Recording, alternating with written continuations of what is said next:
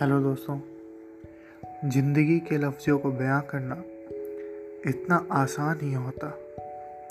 कुछ लफ्ज़ जो खुशियों के दास्तान से होते हैं, हम उन्हें आसानी से पेश कर देते हैं। कुछ लफ्ज़ इतने कमज़ोर और सहमे होते हैं, जो ज़ुबान तक तो आते हैं, मगर बाहर के शोरगुल में नहीं निकलना चाहते।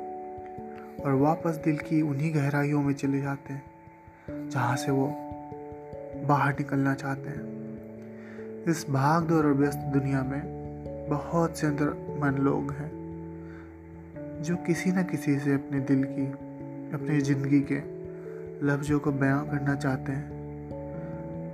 मैं उन्हीं लोगों के लिए कुछ अपने और कुछ आप में से ज़िंदगी के कुछ हसीन कुछ गमगीन पलों को लफ्ज़ों में बयां करने इस पॉडकास्ट में आया हूँ।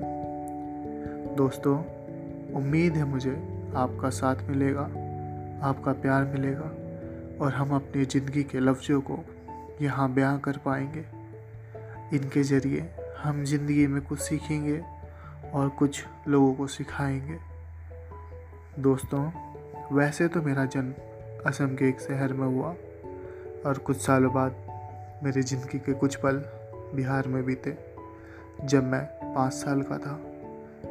ज़िंदगी ने फिर से रुख मोड़ा और ज़िंदगी के कुछ पल मैंने उत्तर प्रदेश के कानपुर में बिताए। उसके बाद तो मेरी ज़िंदगी के रेलगाड़ी में, मानो एक तेज़ रफ्तार की इंजन लग गई। और जॉब के लिए कभी मुंबई, बेंगलोर, नोएडा, कभी दिल्ली, घूमती हुई आखिरी में गुड़गांव आ पहुँची। और अब ज़िंदगी की रेल गुड़गांव की पटरियों पे सर पर दौड़ रही है। शायद इसी कारण मेरे अल्फाज इतने साफ़ ना हो सके। मेरी ज़ुबान की गलतियों के लिए मैं आपसे माफ़ी चाहूँगा। और वैसे भी दिल के जो लफ्ज़ होते हैं, उन्हें बाहर आने के लिए सिर्फ़ एक ज़रिया चाहिए होता है। चाहे वो उर्दू हो या हिंदी, अंग्रेज़ी हो या कोई और, क्या फ़र्क पड़ता है? फिर भी दोस्तों, कोशिश करूँगा लफ्ज़ों को खूबसूरत अंदाज में बयां कर सकूँ। अभी तो हमने नजराना पेश किया है। अभी तो हमने नजराना पेश किया है।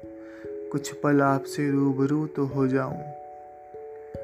अभी के लिए हमारा मिलना कुछ कमी सा ज़रूर है। अभी के लिए हमारा मिलना कुछ कमी सा ज़रूर है। मगर वादा है मेरा ये आपसे, ख़त्म ना होने देंगे। एक बार शुरू तो हो जाऊँ, एक बार शुरू तो हो जाऊँ।